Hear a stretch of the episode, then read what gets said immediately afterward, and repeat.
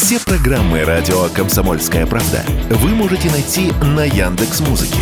Ищите раздел вашей любимой передачи и подписывайтесь, чтобы не пропустить новый выпуск. Радио КП на Яндекс Музыке. Это удобно, просто и всегда интересно.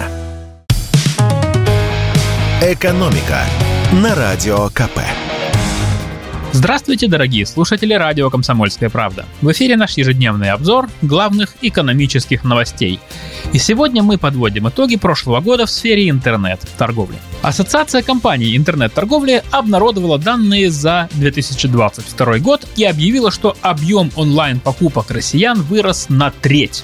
При этом, судя по цифрам, траты в отечественных интернет-магазинах за год увеличились в полтора раза, а в зарубежных сократились почти на треть и теперь составляют всего несколько процентов от общего объема. Как выясняется, больше всего за год выросли продажи в онлайне ювелирных изделий, аж на 229%.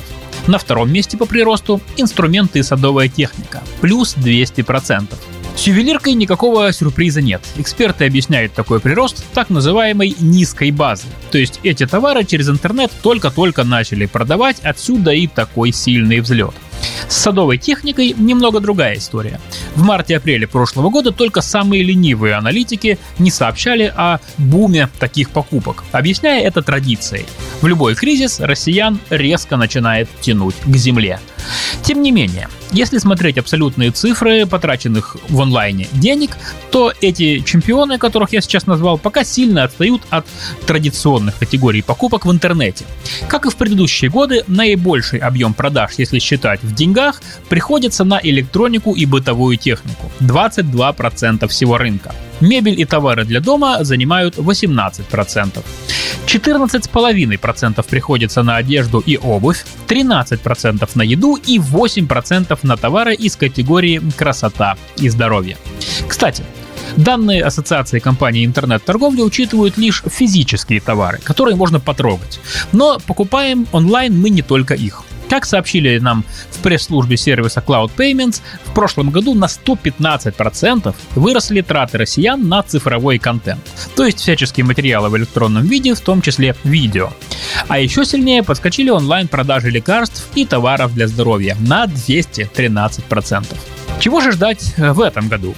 Как рассказали нам эксперты, в ближайший год россияне будут вести себя экономные. Причины, я думаю, понятны. Еще один тренд – рост доли товаров, приезжающих по параллельному импорту. Количество компаний, которые продают онлайн автозапчасти, электронику и техники, растет в среднем на 20% в месяц. И в-третьих, аналитики ждут серьезного расширения интернет-торговли за счет аптек. С марта у нас начнется эксперимент по продаже онлайн рецептурных препаратов. И эксперты считают, что услуга будет пользоваться спросом. И еще одна важная тема нашего сегодняшнего выпуска – импортозамещение. Вот чего нам не хватает, чтобы стать не только экономически независимыми, но и успешно продавать за границу товары с гордой надписью «Сделано в России». Ответы на эти вопросы э, есть в исследовании импортозамещения в российской экономике вчера и завтра. Подготовили его эксперты Высшей школы экономики и рассказали о нем журналистам. Как ярко выразился директор по экономической политике вышки Юрий Семачев, плох не сам импорт, плоха импортозависимость.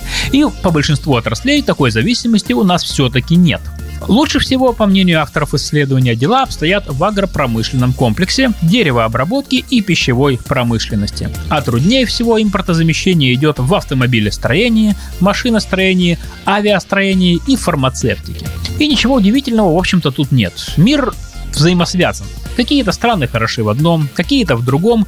И для того и существует международная кооперация, чтобы страны не катились в прошлое за своим железным занавесом, а помогали друг другу развиваться. А вообще, как выделяют авторы исследования, в целом по экономике доля импорта у нас составляет 21%.